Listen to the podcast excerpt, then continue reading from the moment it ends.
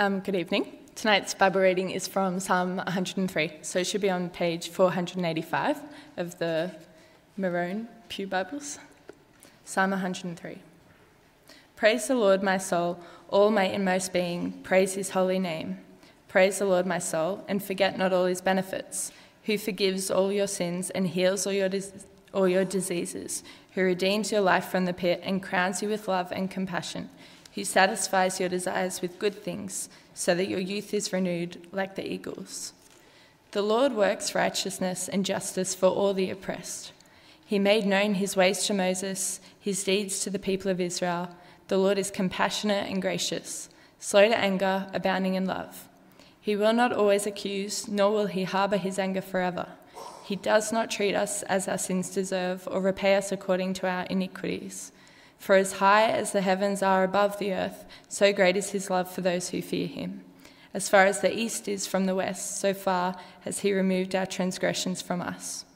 As a father has compassion on his children, so the Lord has compassion on those who fear him. For he knows how we are formed, he remembers that we are dust. The life of mortals is like grass. They flourish like a flower of the field. The wind blows over it, and it is gone, and its place remembers it no more. But from everlasting to everlasting, the Lord's love is with those who fear him, and his righteousness with their children's children, with those who keep his covenant and remember to obey his precepts. The Lord has established his throne in heaven, and his kingdom rules over all. Praise the Lord, you his angels, you mighty ones who do his bidding, who obey his word. Praise the Lord, all his heavenly hosts, you his servants who do his will. Praise the Lord, all his works everywhere in his dominion. Praise the Lord, my soul. Thanks, Georgia. Friends, uh, I've called tonight's uh, message Celebrating the Grace That Forgives. What a wonderful place to start the beginning of a new year, 2024. Let me ask you a question as we start to look at this word.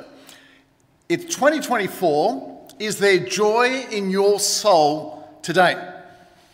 Are you rejoicing in Christ your Saviour for all of his blessings? Are you persevering through the highs and lows of life with Christ exalting joy? There are highs and there are lows, we know that. And you may have had some low times last year, right at the moment. But is there joy in you because of Christ being in you?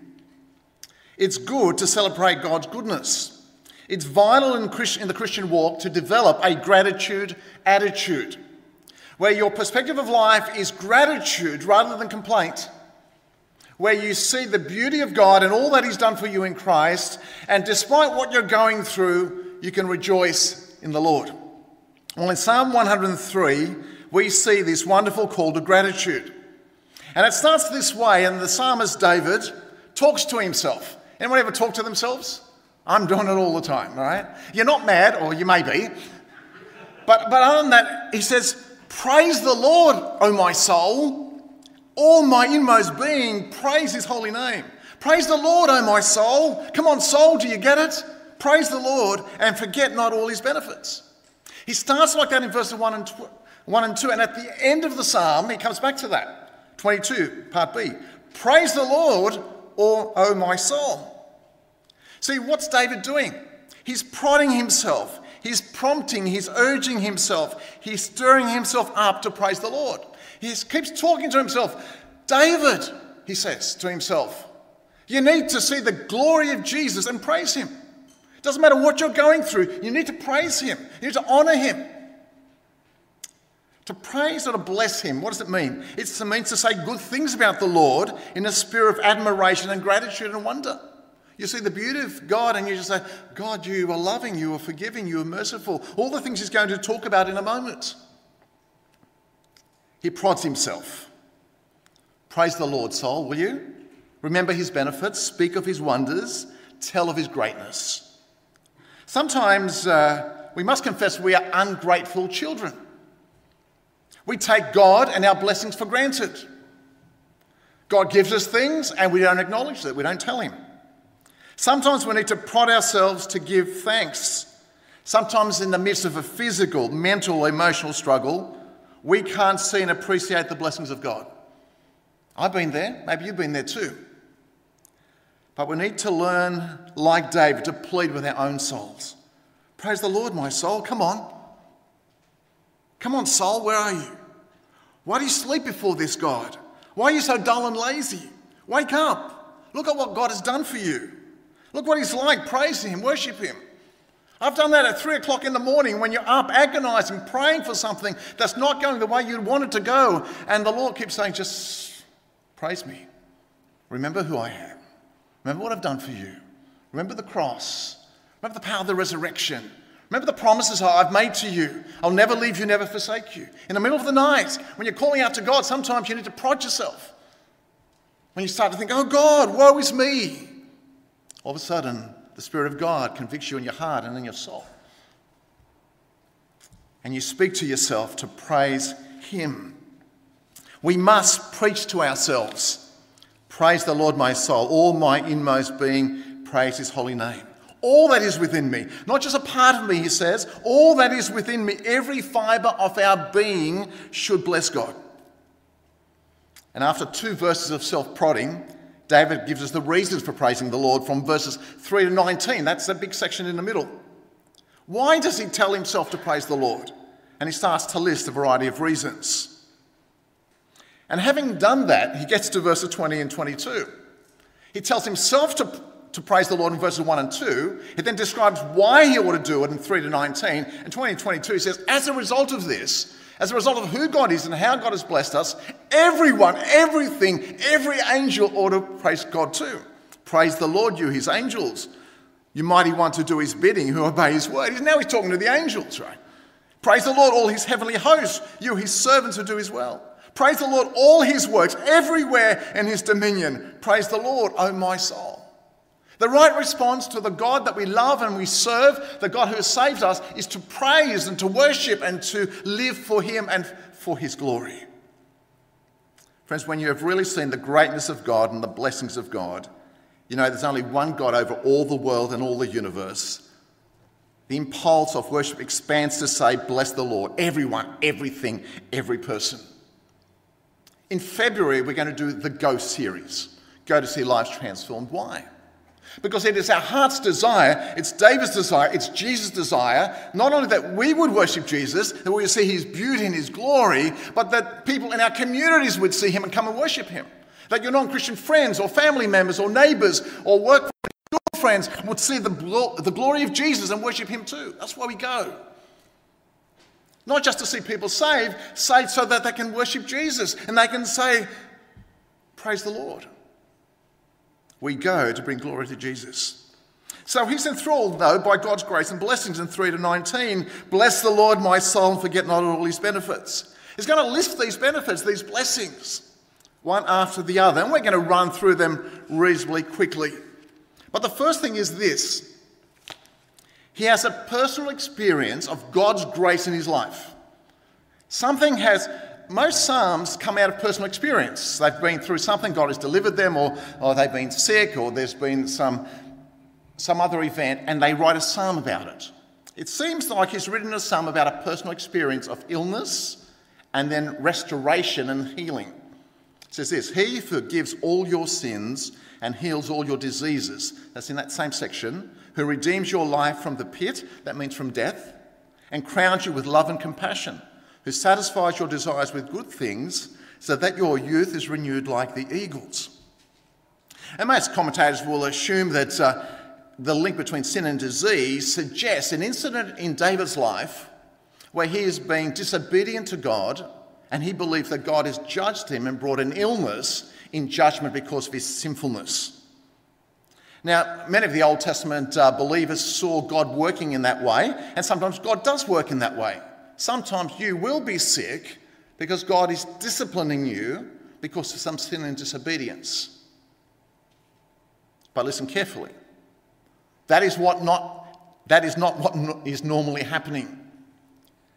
It is not true that all illness is a direct result of personal sin. Some people teach that. That's what uh, Jesus' disciples thought. There's not normally a direct link between this, a sin and an illness. Remember the man born blind, John chapter 9? As he went along, he saw a man blind from birth. His disciples asked him, Rabbi, who sinned, this man or his parents, uh, that he was born blind? They assume someone has sinned and God has judged him. God, Jesus said, No, no, he's not blind because of a judgment. Neither this man nor his parents sinned. You've misunderstood how this works, but this happened so that the work of God might be displayed in his life. Friends, in a fallen world, the pain isn't distributed in direct proportion to a person's guilt. Sometimes, and you have seen it, the innocent suffer, the guilty prosper. And you call out to God for an answer. And the cross of Christ makes this truth very clear indeed. The righteous one, Jesus, dies in the place of the unrighteous to bring us to God. Now, we don't know the details of David's recent illness, but clearly he had felt that he had brought it on himself by his moral failure. It was a life threatening condition. He was on the edge of death, he said. I'd almost gone, I was at the pit. But now his personal crisis has passed. The situation has been resolved. The illness has been cured. The death sentence has been remitted. Indeed, from verses 5, we know he was feeling fitter than for many years. My youth is renewed like the eagles said, I was at the bottom of the bottom. I thought my life was over, but now God has restored me. God has brought blessing upon me. I feel fitter than I've ever felt in my life. And he gives praise to God for this recovery. And we need to be men and women who praise God for healing, for forgiveness, for saving us from death, for giving us good things, for renewed life and energy. And some of the people in this church have walked this path this year cancer treatment, surgery, hospitalization, and you are still with us and God has answered your prayers.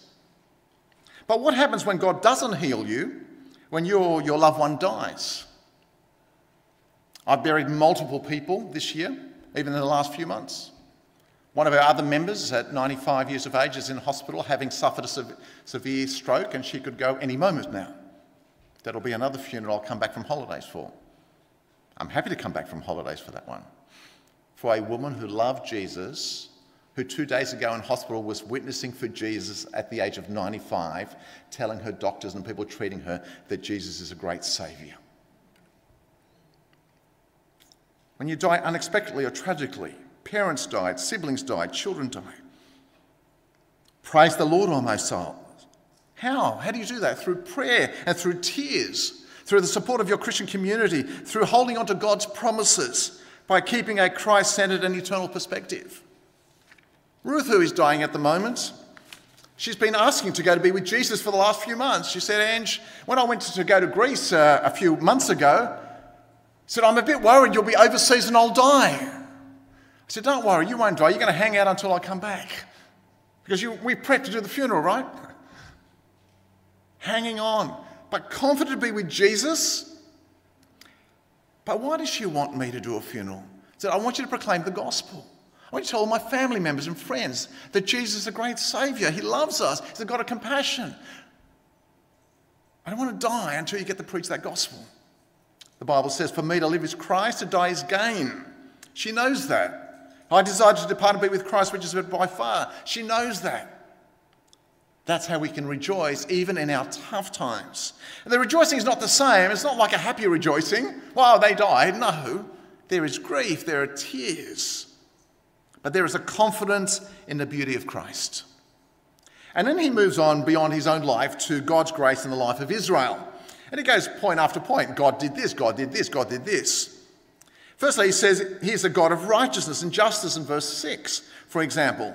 The Lord works righteousness and justice for all the oppressed. See, God saved his people out of oppression in Egypt and set them free. He remembers back how God brought them out, put them into the promised land.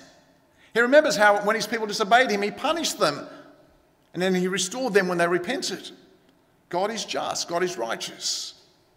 We need to be praying for people in Palestinians in Gaza. We need to be praying for Israelis. We need to be praying for people in Ukraine. We need to be praying for those in Russia. We need to be praying for those in Yemen, Somalia, Myanmar, wherever it is, that God's justice will take place and righteousness will reign.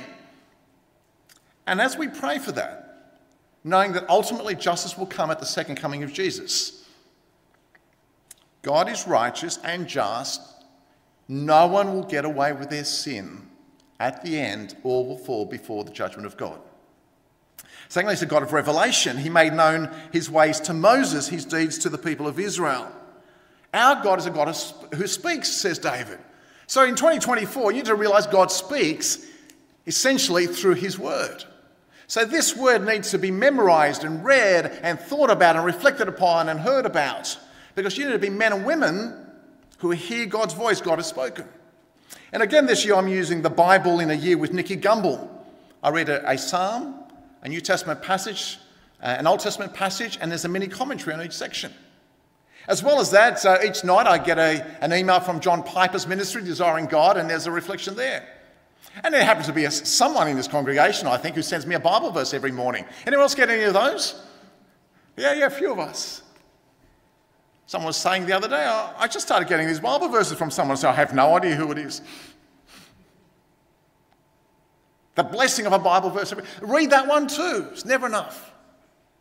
A God of revelation, but He's a God of grace and compassion.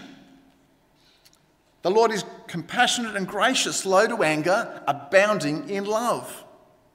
And David, at this point, if you didn't know, is quoting God's own words from Exodus 34, verse 6.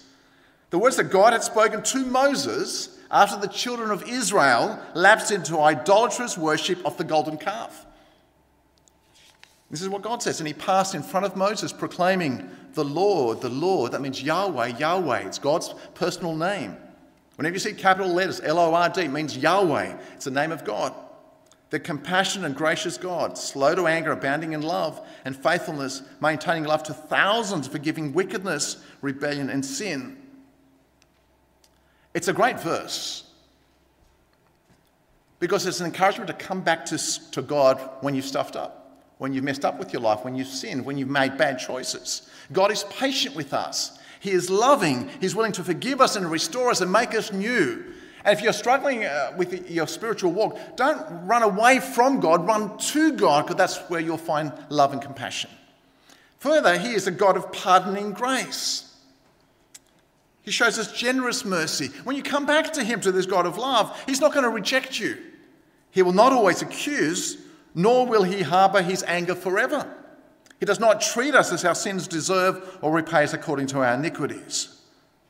God decides to show mercy, not wrath. We don't get what we deserve for our sins and failures, we get mercy. There was an incident in the life of Napoleon, the great French emperor. And there was a young deserter who deserted the, the army and, being caught, brought before the emperor. He ordered that this young man should be shot. The young man's mother came forward and begged for her son's life. Please, sir, Emperor, please have mercy on him. Napoleon retorted, He doesn't deserve any mercy. Whereupon the woman replied, If he deserved it, it would not be mercy. The woman was right. God does not treat us as our sins deserve, He shows mercy. Christ dies in our place and we are set free. And it's magnificent love It keeps going. He just builds one idea after another. For as high as the heavens are above the earth, so great is his love for those who fear him. When my children were young, and none of them are here today, so I can tell the story. Uh, it's not, it's an easy story. And we used to we play these games, I, I, want to do it with Elsie soon, I'm sure it'll come up soon. And uh, kids come up to you and they say, Dad, how much do you love me? They hold out their hands. Do you love me this much? Do you love me this much? Their arms can't go, they're not very big, right? So their arms don't go very far. Love me this much. Do you love me this much? And what are you going to say? Honey, I love you this much, right? That's what David's doing for us. Not with his arms, but he says, As high as the heavens are above the earth, so great is his love for those who fear him. So I'm trying to picture an immense thing, a large thing, Oh, look at that sky, look at the heavens. That's how much God loves you. And He brings you complete forgiveness. As far as the east is from the west, so far has He removed our transgression from us. What does that mean? From the east, where's the east? The east is sort of down that way, and the west, right? God detaches our sin from us, he says, and moves it to a place so far away we can't see it. from the east to the west. If you're at the east, you can't see it in the west. A few years ago, when my daughter was swimming training and she would start at five o'clock in the morning, don't let your kids become swimmers. There's just some advice. um, but I drop her off to swimming training, and then I would, I, was, I think it was January, and I drove to Cronulla Beach. It's 5:45 a.m. The sun's coming up. It was spectacular. I watched as the rich orange, red, and yellow sun rose for the day. I was looking at it. It looked like it was rising out of the vast ocean. It was majestic. But you know what I didn't see when I was seeing the sunrise? The sunset. You know what Jesus says? Well, David says God takes our sins from the sunrise to the sunset. You can't see them, they're gone, they're completely taken away from you. One writer puts it this way you can't witness the sunset and the sunrise simultaneously. When God forgives us, He puts our sins and us on two different horizons. So when He looks at our sin, He is no longer looking at us. When He looks at us, He's no longer looking at our sin. You see, they're gone. He has found a way of detaching our sins from us so that He can de- condemn the one, that sin, without condemning the other, which is us. And further, He has tender compassion. As a father has compassion on his children, so the Lord has compassion on those who fear Him. Whenever I read these words, I recall the parable of the prodigal son in Luke 15. You know the story? There was a son, a father with two sons. One son said, Dad, I want my inheritance now. In effect, you're saying, Dad, I want you dead, just give me the money. He insults his father, he shames his father. The father chooses to give him the money because the father represents God and his love and his mercy. The son goes away, having embarrassed his father, humiliated him in the town. He loses it all in wild living.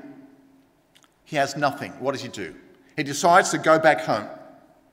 Guilty, fearful of failure, yet full of remorse. He hopes to start again. The Bible says when his father saw him while he was a great way off, he was filled with compassion for him. That's what God is like. He's not ready, waiting to judge you, to condemn you, to hurt you. He's ready to show you compassion when you come back to him. More than that, the father ran to him. Remember that? Middle Eastern fathers don't run towards their sons, their sons run towards their fathers. So he's wearing a tunic of some form, he picks it up like a jumpsuit and he runs to his son. He's been waiting for the return of his son. How many years? Praying, hoping, believing that maybe his son would come home and he sees him. It's my son, I'm going. And he embraces him and he blesses him and he runs a banquet for him. A father has, as a father's compassion on his children, so the Lord has compassion on those who fear him. If you've been a rebellious child in 2023, it doesn't have to stay that way. Start again with God in 2024. God will forgive your past through Christ and show you compassion. He has intimate understanding, for he knows how we are formed. He remembers that we are dust. Verse 14. God knows we're fallen, we're human. And as a result of that, God has dependable faithfulness. I always find it hard to read verse 15. I'll tell you why in a moment. It says, The life of mortals is like grass, they flourish like a flower of the field. The wind blows over it, and it is gone, and its place remembers it no more. That's your life. That's my life. It's like, yeah, life of mortals is like grass. It's like a flower, it comes and goes. I mean, I just chopped down a whole bunch of flowers yesterday. Like nothing. Well, what's he getting at? In one sense, our life is like that. It can go so quickly. But from everlasting to everlasting, the Lord's love is with those who fear him. And his righteousness with his children's children, with those who keep his covenant and remember to obey his precepts. Although we seem to be insignificant and nothing, we matter to God, and God takes care of us. Why do I struggle with verse 15? Well, I was 18 years of age when I uh, discovered that a, a young man I knew, who was in my year group at school, happened to shoot dead another guy who was a year below me at school. A bunch of boys had happened to go out on a farm property shooting pigs or whatever else they shoot. And without describing what happened or exactly, I wasn't there, but I've heard the stories. I ended up going to court and so on.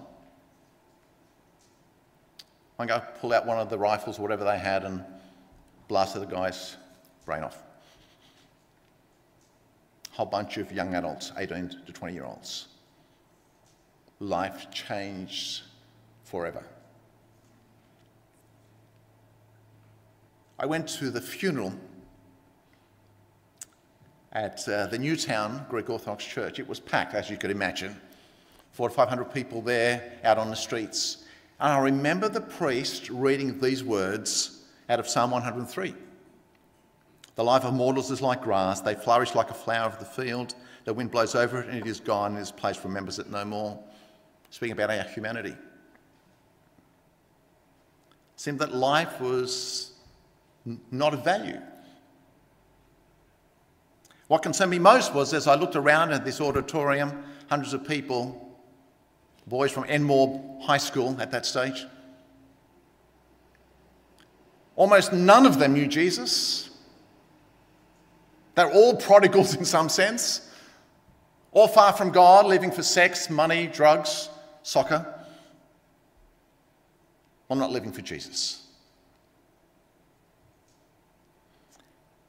The father of the fellow who died uh, had wore a suit and a black armband. For months and months, and even years after that, whenever I ran into him, I would see him with a black armband. Lost without hope. Life without meaning. Tragedy without a future. Life is an appalling meaningless unless we know God and know eternal life. God is dependable in his faithfulness to us when we trust in him. And he has sovereign control. The Lord has established his throne in heaven, and his kingdom rules over all.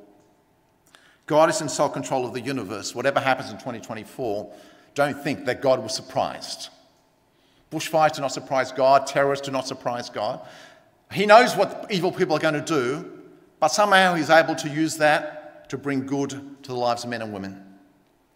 As I said earlier, he will bring ultimate justice on that final day. Let me conclude. Are you a grateful child? Do you need to plead with yourself today, Lord, soul, praise the Lord? you need to talk to yourself a bit more. We need to shake off any apathy, fight down depression, repent of any rebellion. We need to instruct our souls to give God the praise that is due his name. And if you're a Christian, then you are more blessed than David. For David knew little or nothing about the spiritual blessings which are ours in Christ Jesus. When he tried to find a measure of God's love, the best he could do was look at the height of the sky. We can do better. We look to a cross on a hillside called Calvary, which for us is a far greater measure of the love of God than even the unfathomable depths of the universe. He looks up to the sky, we look to a dying Saviour on a cross. The arms of the cross fling wide open to show us the passion that tears the heart of God because of our sin. How much does God love you? This much? This much? This much? This much. David was blessed because God redeemed his life from the pit of death. Well, we rejoice because God has redeemed our lives from the pit of hell. Praise the Lord, my soul. All my inmost being, praise his holy name. Praise my soul. Come on, Ange, get to it. Forget not all his benefits. Praise the Lord. Praise his holy name. Let me pray. Lord, we come before you today with praise and celebration of your forgiveness, your mercy, your grace. We don't deserve any of it, but re- we receive it by faith in Jesus Christ, our Lord and Saviour. May we, like David, God, prod ourselves to remember all that you've done for us in Jesus, that we would live with meaning and purpose and direction, that we would live far more than what the rest of the world lives for, far more than money and safety and security and education, that we would live for the glory of Jesus, for the spread of his fame. Lord, it is our prayer that not only would we know you, love you, praise you, but our neighbours would, our families would, our country would, the nations of the earth would, would see your glory and with the angels glorify you. Please work in us that we would live in such a way as that we will commend Jesus and the gospel to our friends and our neighbours. So transform us by your Spirit that we would live like Jesus, speak like Jesus, love like Jesus, and give our lives for the cause of Christ. We pray in Jesus' name.